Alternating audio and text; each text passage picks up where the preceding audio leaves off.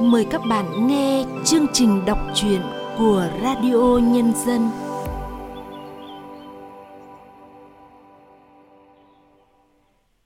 Thưa các bạn, trong chương trình hôm nay, chúng tôi giới thiệu tới các bạn truyện ngắn Cố nhân của tác giả Cao Duy Sơn qua sự thể hiện Lâm Ngạn. Mời các bạn cùng nghe.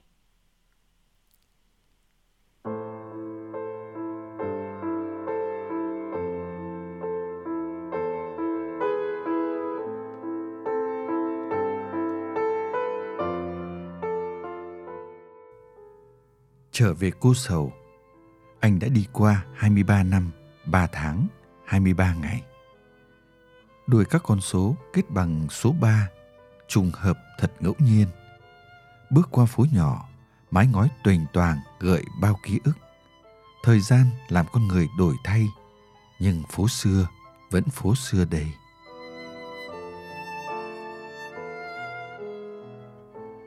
Nghe gió cuối đông lật từng lọn tóc cọ vào vành tai thầm thì. Tiếng lòng nhắc gợi, sương mai đã đậu mái đầu. Sóng thời gian, thời đã hiện mờ vầng trán. Đi trong lất phất mưa bay, ngược chiều với đám trai thanh, nữ tú, chợt thấy hiu hiu buồn. Chúng chẳng biết ta là ai, ta cũng vậy. Đôi lúc dừng bước, chợt như tìm lại nét quen, có thể đoán ra cha mẹ chúng mọi cố gắng đều trở nên vô ích. Phố xưa, người cũng xưa rồi. Những mới mẻ hôm nay sẽ là quá khứ của ngày mai thôi. Trẻ lâu qua, già nhanh tới mà.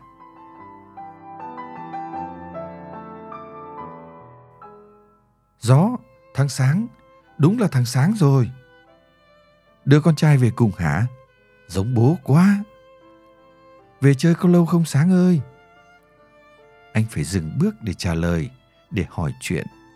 Vẫn còn người nhớ anh, họ cùng trang lứa hoặc trên vài ba tuổi, có khi hơn. Lâu rồi mới được nghe cách nói quen thuộc của dân cô sầu. Anh cảm thấy thích thú. Những bóng người lướt qua, cùng những miệng cười thân thiện, những mái nhà lợp ngói âm dương xô lệch cũ kỹ, gợi bao nỗi niềm. Vậy là đã trở về trở về nơi ta đã được sinh ra, trong cái thung nằm trong lũng núi. Có nước nguồn hiếu lễ, ngọt mát trong lòng, có mùi thơm của khoai nướng ấm áp đêm đông, có miền rừng lũng đắc, keng pảng, hẳn vẫn còn gốc cây với tên em, tên ta khắc lên. Ôm con vào lòng, anh những muốn thì thầm với nó.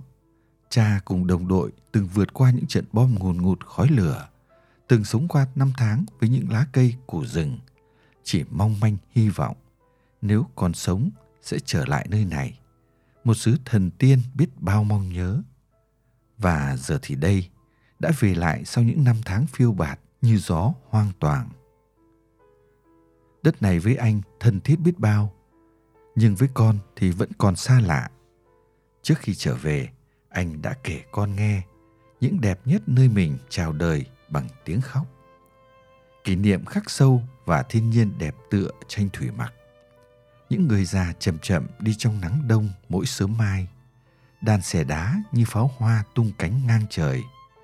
Nhưng còn một điều anh không thể kể. Chợt áy náy, nhưng rồi lại tự an ủi. Đó là khoảng riêng ai nào cũng có.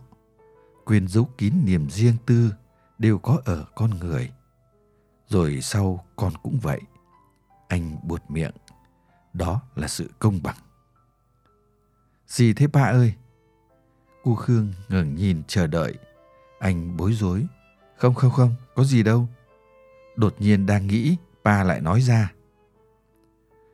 Tự vấn hay không thể kiềm chế? Không biết.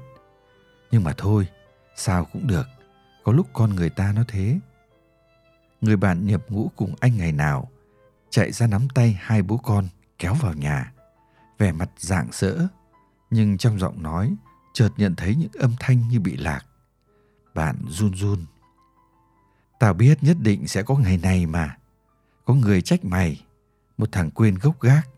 Nhưng tao thì không nghĩ vậy. Mỗi người một số phận. Cuộc sống bây giờ không biết lo thì chỉ có chết đói. Vậy là tốt rồi, gặp lại nhau thế này mừng lắm. Con trai lớn đấy hả? Bao nhiêu tuổi rồi? 11 hả? Lớn trước tuổi đấy. Tên là Khương. Mày lấy tên cô ấy đặt cho con. À mà thôi, tao xin lỗi, bỏ qua nhé. Kìa, sao cháu lại tròn mắt lên như thế? Bác với ba mày là bạn trèo cây lấy củi từ hồi nhỏ đấy. Ngày đó ba mày nghịch lắm, hơn bác nhiều. Ôi chà, lại luyên thiên rồi. Sáng à, chúng mình có sáu thằng cùng nhập ngũ. Kết thúc chiến tranh đều trở về nguyên vẹn. Riêng có mày, ở xa, còn năm thằng tao đều về quê. Cuộc sống giờ cũng tạm tạm, chẳng mấy khi đủ mặt. Tối nay tập trung nhà tao nhắm một trận ra trò. Đừng nghĩ ngợi linh tinh. Dù mày trở về không còn ai thân thích, nhưng vẫn còn có bạn hữu. Đất này là quê bọn mình, nhà mình mà. Anh gật đầu nhận lời với bạn, rồi lại cùng con đi qua những phố hẹp. Những phiến đá lát mặt đường lấp lóa trong nắng. Con đường này, nhà xưa của ta đây, ai đã đến ở? Sống mũi chợt cay cay.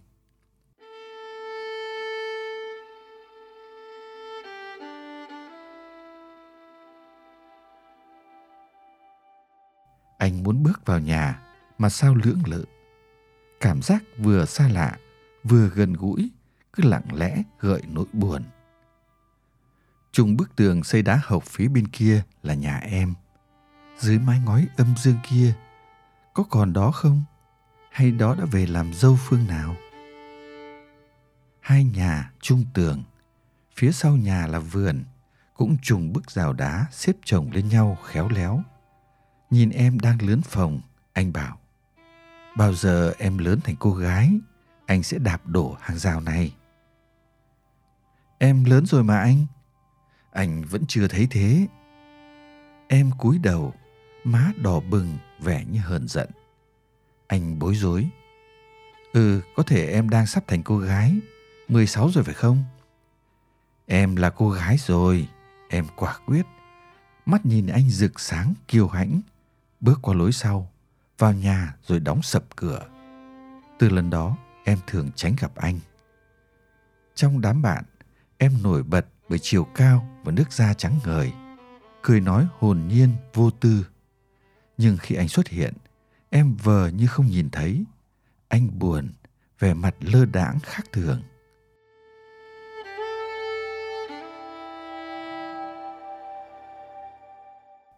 Mẹ bảo, năm cuối cấp, con phải tập trung và cố gắng lên con nhé. Anh lặng người nhìn mẹ, rồi run run. Vâng, mẹ yên tâm, con sẽ cố gắng. Nhưng mẹ ơi, con muốn nói với mẹ điều này. Thì tốt nghiệp xong, con định sẽ nhập ngũ. Con bảo sao? Mẹ nhìn anh lo lắng. Định để mẹ ở nhà một mình trong ngôi nhà này ư? Con hứa với mẹ sẽ thi vào đại học kia mà. Việc học đại học để sau này khi chiến tranh kết thúc cũng được mẹ à. Chiến tranh ư? Đến bao giờ mới kết thúc?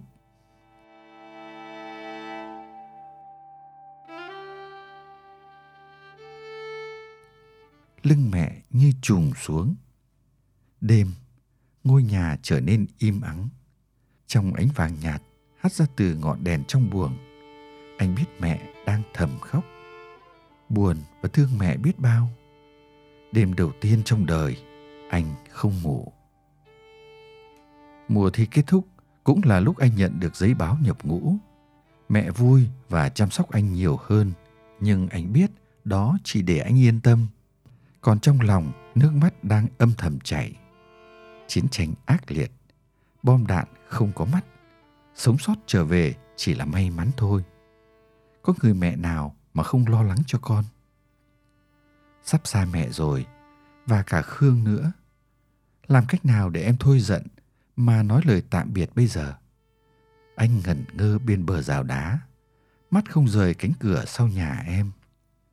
Xem kìa, là em đấy. Em bước ra như đang trong mơ, trẻ trung, xinh đẹp, nhưng sao mắt buồn, hoang vắng. Em khẽ hỏi như chưa hề giận nhau. Anh nhập ngũ thật sao? Ừ, hết chiến tranh rồi về.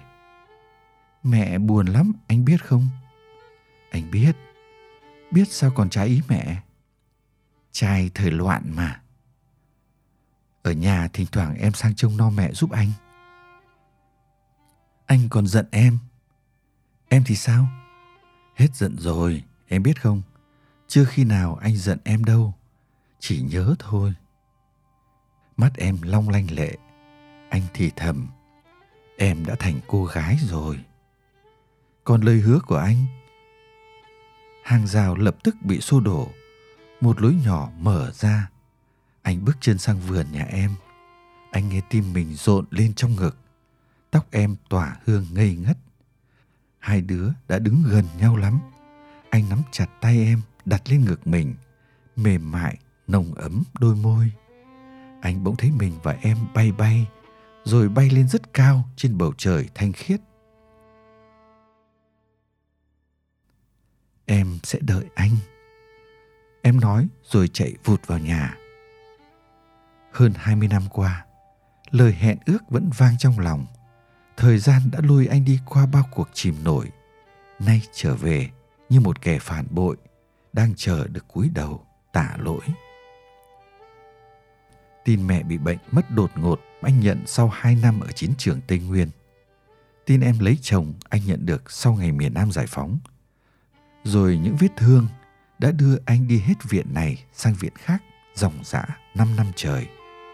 Đó là lý do khiến anh không bao giờ muốn trở lại cô sầu. Không còn muốn gì khác ngoài ý nghĩ buông xuôi, cả không cần bến đỗ. Rồi một ngày, anh gặp người con gái, yêu anh, lấy anh và sinh cho anh đứa con. Cứ tưởng cuộc đời từ nay được bù đắp, vậy mà bất hạnh vẫn chưa kịp buông tha. Chị đã mất trong một lần ra sông giặt. Anh một mình ôm con vất vả sớm chiều buồn nay phần nào đã nguôi ngoai anh dắt con trở về đứng trước ngôi nhà xưa nay thuộc về người khác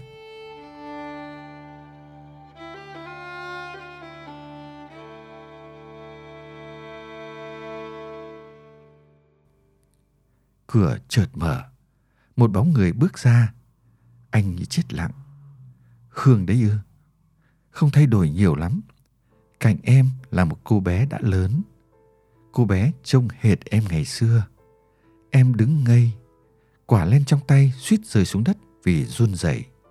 Trái tim bấy lâu mệt mỏi của anh bỗng đập rộn, không biết nên bắt đầu như thế nào. Ký ức chợt hiện về. Ngày ấy cũng thế này, hai đứa bên nhau và ánh mắt đắm đuối. Khoảng cách giờ đây sao mà cách biệt. Mắt trào dâng xót xa, ẩn nỗi niềm trách cứ. Hình như em phải cố gắng lắm để khỏi bật tiếng khóc, dù môi đã mím chặt, nhưng lệ vẫn tuôn trào.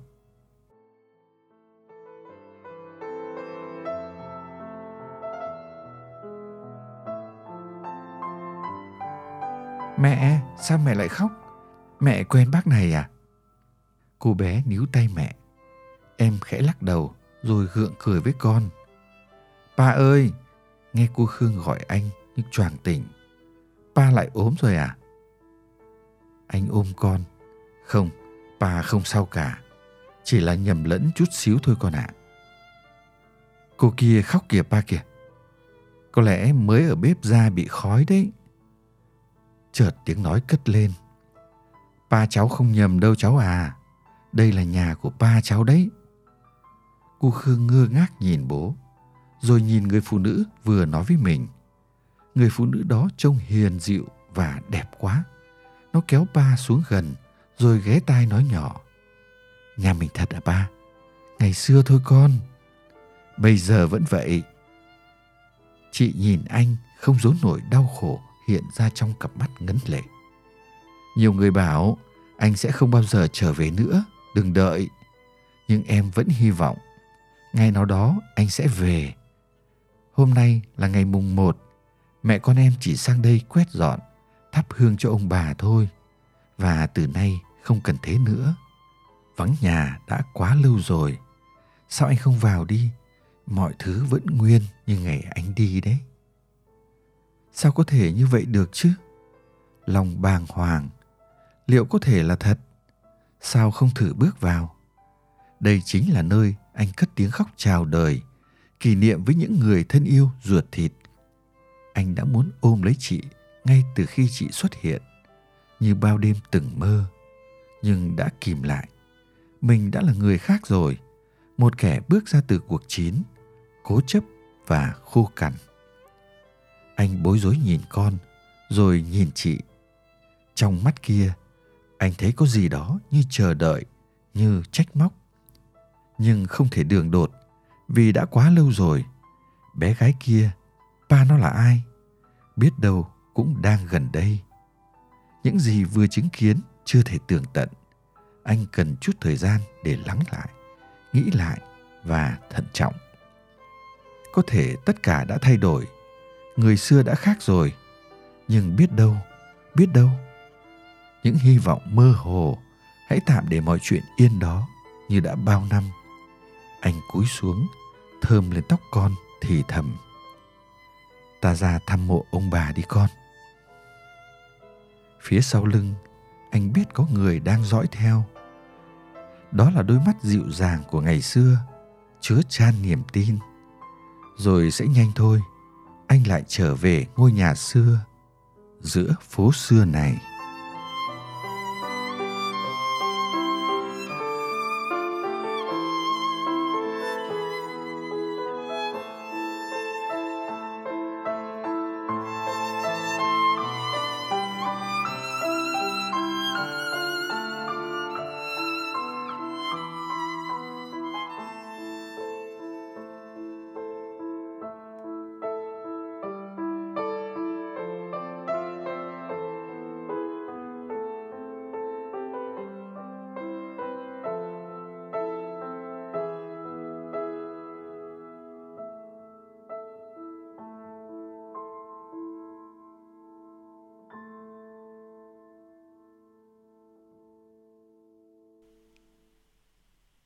Các bạn vừa nghe xong truyện ngắn Cố nhân của tác giả Cao Duy Sơn qua sự thể hiện của Lâm Ngạn.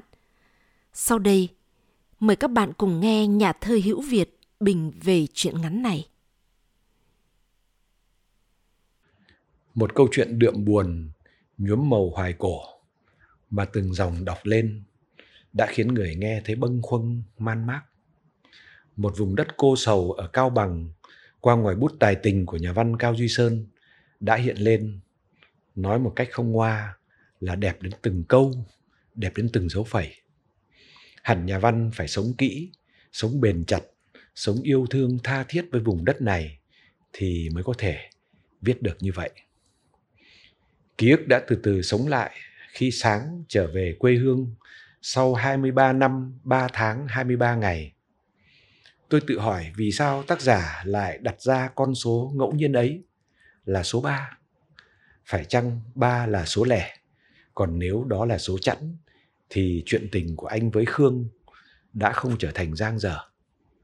Nhưng cuối cùng, nguyên nhân sâu xa vẫn là chiến tranh tàn khốc và độc ác. Chiến tranh đã len lỏi vào mọi ngõ ngách, không buông tha những miền quê bình yên nhất, chia cắt những mối tình tinh khôi những ước vọng tương lai bình dị và đẹp đẽ nhất. Sáng và khương có thể không đến được với nhau. Số phận dành cho họ hai cuộc đời khác nhau và dường như hai cuộc đời đều giang dở. Nhưng tình yêu và niềm tin họ dành cho nhau thì không có gì chia cắt hay hủy diệt được. Cuộc gặp gỡ bất ngờ sau hơn 23 năm ở chính nơi xưa từng ngò hẹn cùng với những đứa trẻ là con riêng của hai người, cộng với một cái kết chuyện mở, cho chúng ta hy vọng về sự bất diệt của tình yêu. Đây là một chuyện ngắn hay của nhà văn cao duy sơn, khi để lại cho người nghe thật nhiều dư ba về những con người và một miền đất nơi địa đầu tổ quốc. Các bạn vừa nghe xong chương trình đọc truyện của radio nhân dân. Hẹn gặp lại các bạn trong chương trình sau.